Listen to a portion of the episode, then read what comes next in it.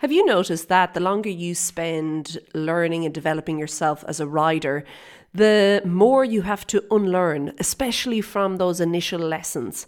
Well, I think that flexion is one of the great ways to really begin to introduce the whole concept of contact as opposed to just steering the horse with your reins. Okay, I want to dive into all things flexion today. Let's go.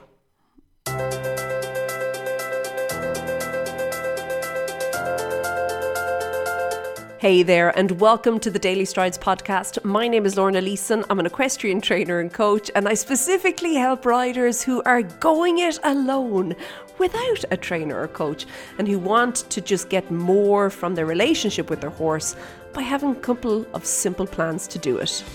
Okay, so I mentioned about flexion. Flexion is a big topic when it comes to training horses and riders, okay? And a lot of riders, I think they misunderstand flexion. It can kind of be lumped into the same category as bending, okay? And they're similar and they're very much related, but I don't feel that they're the same, okay? So today I want to use this whole concept of flexion to help you to become a little bit more clear on this difference, first of all, flexion and bending, but also on how you can then begin to develop things a bit further with you and your horse and your, your relationship together by using flexion. And particularly if you're finding that the whole thing of contact is hard. stiff and maybe not exactly where you want it to be. Okay, so that all being said and done, I think that first and foremost, flexion is a form of bending. Okay, I, I do say that. It's, I think, in kind of the truest definition of the word, you're looking at it being bending, usually a limb, okay, so an arm or a leg. And when we're talking about horses, this can be true. We all know about flexion tests, okay? But flexion has a second meaning when it comes to horses, and particularly when we're training or developing horses. I don't just want to say riding horses, because flexion is also important for groundwork and for lunging and all the things that go with it. And I think that when we take flexion in this kind of second sense of the word, it's about flexion being more subtle than bending, okay? So instead of there actually being a true bend, Flexion is more like it's the suggestion of a bend, okay?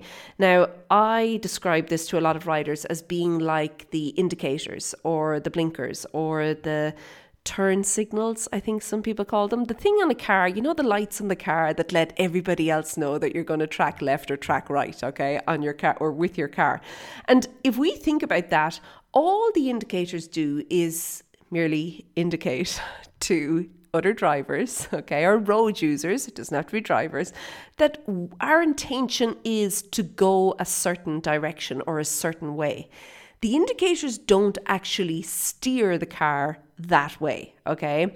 And I feel that when we talk about bending and flexion and riding, it's a similar concept.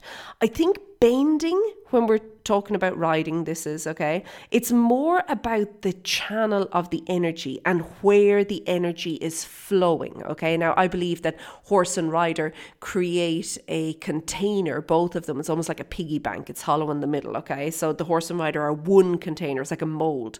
And that Bending is using the container of both horse and rider in order to get the energy to flow a certain way, okay, as they move together. Now, Flexion is, as I said, more subtle. And again, I'm using the term riding, I mean all areas where you're working with your horse, not just riding, okay? So flexion's more subtle and it can often suggest or indicate to your horse a couple of different things, okay? So, for example, if you were preparing to track left with your horse, you could ask for a slight flexion to the left. Or if you were preparing to canter and you decided you want to canter on the right lead, well, you could suggest this to your horse that this is what's coming up by asking for flexion to the right. Okay. So you see how it's not actually turning, it's not actually cantering, it's a suggestion of what's going to happen. Okay. Um, and I think that when we think of it this way, it's almost like this subtle nod. It's like, yep, that's the way, buddy. Or like a, a prompt or a cue. It kind of cues your horse, okay? It's like, okay, this is going to come up next, and this is kind of a, a bit of a preview of what's going to happen, okay? Now, flexion also determines the inside and the outside. So if we think about your aids as a rider, and often you'll hear people talk about the inside leg or the outside leg and the inside rein and the outside rein. And initially, when we learn to ride, remember I said these early lessons where we actually have to undo all the things we learn, we have to unlearn them and relearn different concepts. But initially, when we learn to ride, we're often told that inside and outside is dictated by where we are in the arena. And that's a pretty simple way of kind of getting everybody on the same hymn sheet. Um, I use it myself. So if I'm with a beginner in the arena, I would say inside is the side closest to the inside of the circle, to the middle of the circle, or the side closest to the middle of the arena. The outside is the side closest to the edge of the arena or the, the boundary or the posts or the rails or whatever it is, okay? And yes, that works. But then as we begin to become more experienced and we begin to become more knowledgeable, we begin to do more fancy stuff, okay? That changes.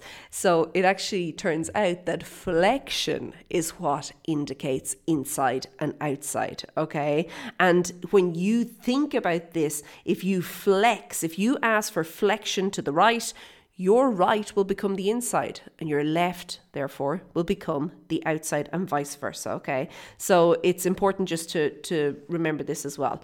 Now flexion is also a way that we can begin to really work on suppleness with our horse okay? So if we think of bending bending and suppleness are very much related. They kind of go hand in hand. And flexion can be introduced into your daily riding work in, us, in order to increase this suppleness as well, okay? And the suppleness throughout the horse's body. So you can get this side to side suppleness, lateral, or you can get this kind of tail to nose suppleness. Well, tail to pole, but we'll say tail, tail to nose so as you understand what we're talking about here, okay? That suppleness as well, which is longitudinal suppleness, okay? And you can use flexion for both of these, okay? And when we think about using the flexion, the whole reason we're doing it is to develop the elasticity inside of our horse and throughout our horse's body, okay? And I think that when we're using this slight flexion, it is a much easier concept to begin to introduce to our horse. And slight is like a really important word here, okay?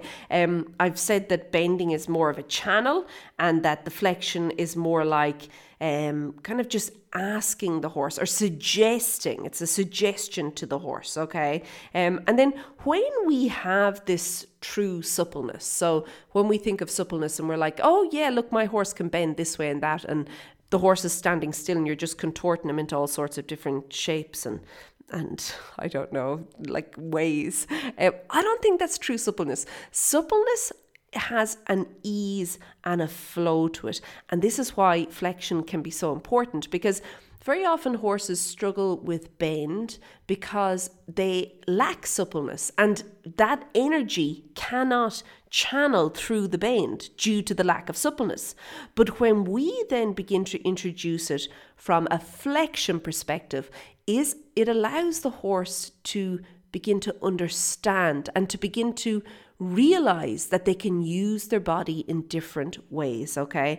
And that they can do this by continuing to move forward and to be soft. And that is true flexion. Remember, flexion is the the ease and the flow, okay? And we want to keep allowing that to flow, which will lead to a more successful or a more if you want truer form of bending with our horse because the energy will be allowed to continue to flow okay now, very often what we find is when we're just working on bend. So when we dive in and we're like, okay, now we're going to bend today, you very often lose either the relaxation or the rhythm or the suppleness. It's usually the relaxation or rhythm is lost because of a lack of suppleness, okay?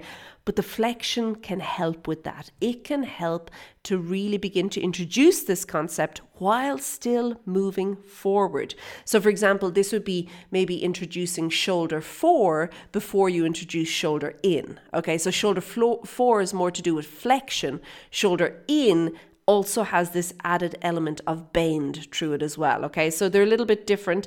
Um, it's one is just kind of slight, and the other is more defined, if you want. Okay, and because the flexion is slight and it's just the indicator the horse can then continue to move forward with what he's doing and he can move forward until another question is asked. So until you ask something different. Um, i do think that this really and truly is important. Now i believe with a lot of concepts that we use in riding um, a, one of the best places to start is to actually on the be on the ground beside your horse. So now you're not on the horse, you're beside the horse.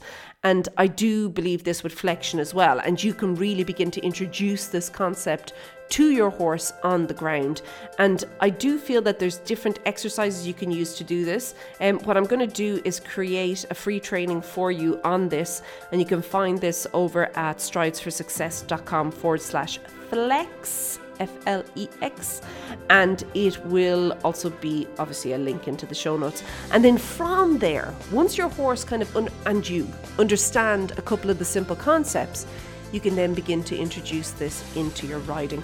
And I think that when you truly introduce correct flexion, okay, to your horse and to yourself and to your riding, you have the possibility now to transform things. You have the chance to go from being maybe wooden or hollow. Have you ever ridden a horse around a corner and it's like the horse is like a plank underneath you? He just he's just not able.